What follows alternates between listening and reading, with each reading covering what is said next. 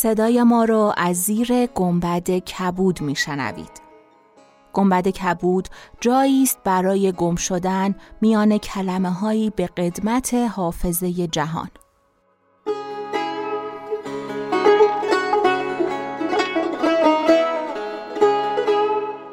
سلام من شقایق جهرومی و دوستانم شما را به زیافت نور و کلمه دعوت می‌کنیم به اپیزود هشتادم گنبد کبود گوش می‌کنید.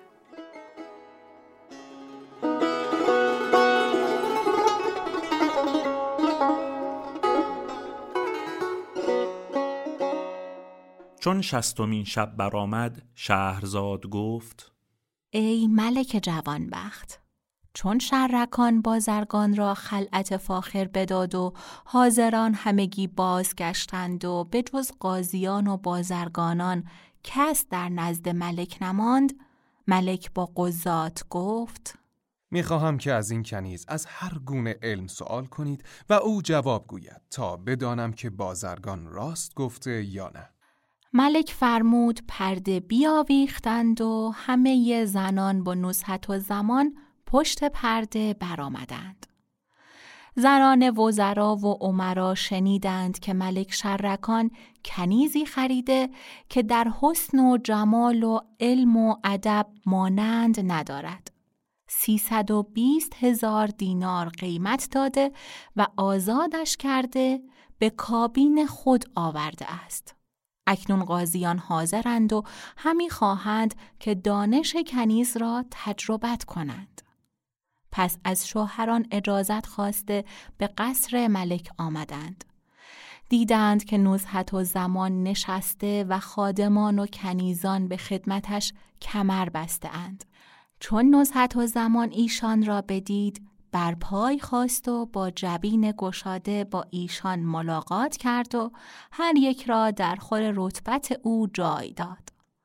زنان از حسن و جمال و ادب و علم او خیره ماندند و با هم گفتند این کنیز نخواهد بود بلکه این دختر یکی از ملوک است. زنان وزرا با نزحت و زمان گفتند ای خاتون شهر ما را روشن کردی و این مملکت تو راست و ما کنیزکان تو هستیم. ملک شرکان نزحت و زمان را ندا داد و گفت ای دخترک این بازرگان تو را به علم و ادب مدحت کرد و گفت تو همه علوم نیک دانسته و در علم ستاره تصنیف کرده ای.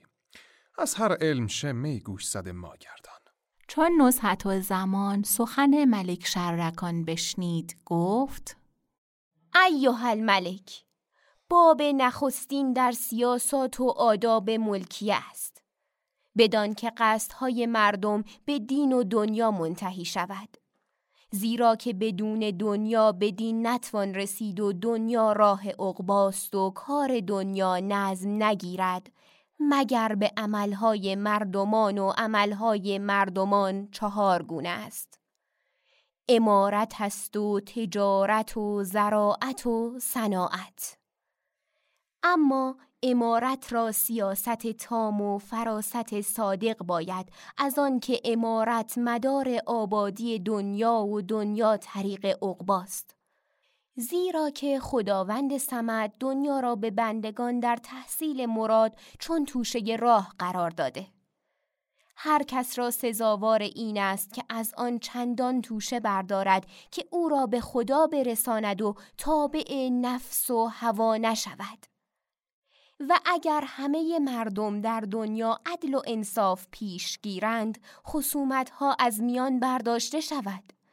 ولکن مردم می‌خواهند که به یکدیگر ستم کنند و تابع هوا و هوس باشند و از این کار خصومت ها برمیخیزد.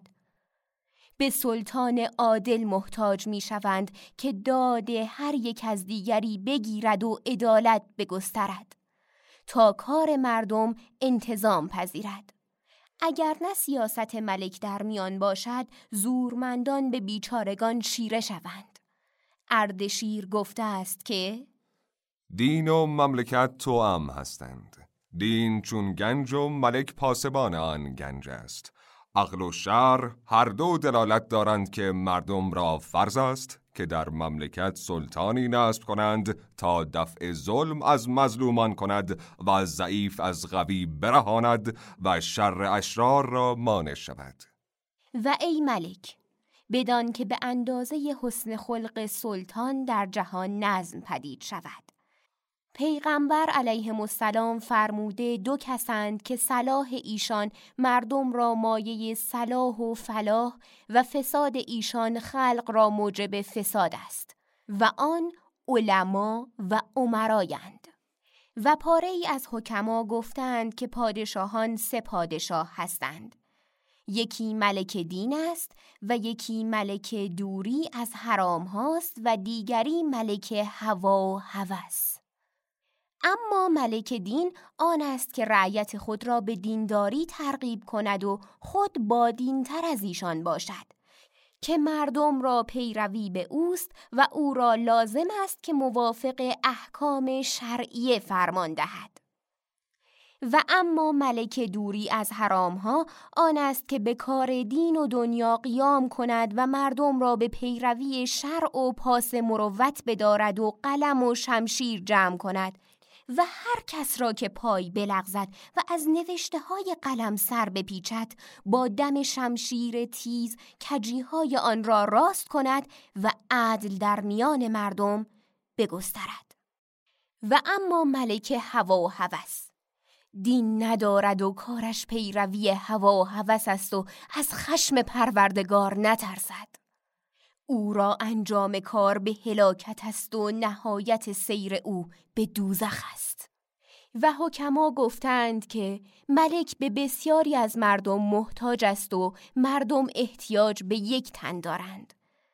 و از برای همین است که باید ملک اخلاق مردم را بشناسد تا خلاف مردم را به وفاق رد سازد و فقیر ایشان را به احسان بنوازد و مظلوم از ظالم برهاند. و ای ملک بدان که اردشیر جهان بگرفت و به چهار بخش کرد و به هر بخش خاتمی ساخته و نقشی بدان خاتم نوشته بود. خاتم نخستین خاتم بحر و شرط و مهامات بود و در این نباتات نقش کرده بود. خاتم دوم خاتم خراج و بر او امارات نقش کرده بود. سیومین خاتم روزی بود و بر آن فراوانی نقش شده. چهارمین خاتم مظلومان بود و بر او معدلت نوشته بود و این رسم در میان ملوک فرس پایدار بود تا ظهور اسلام. آنگاه کسرا را پسری به میان سپاه اندر بود به او نوشت که به سپاه چندان مده که از تو بینیاز شوند.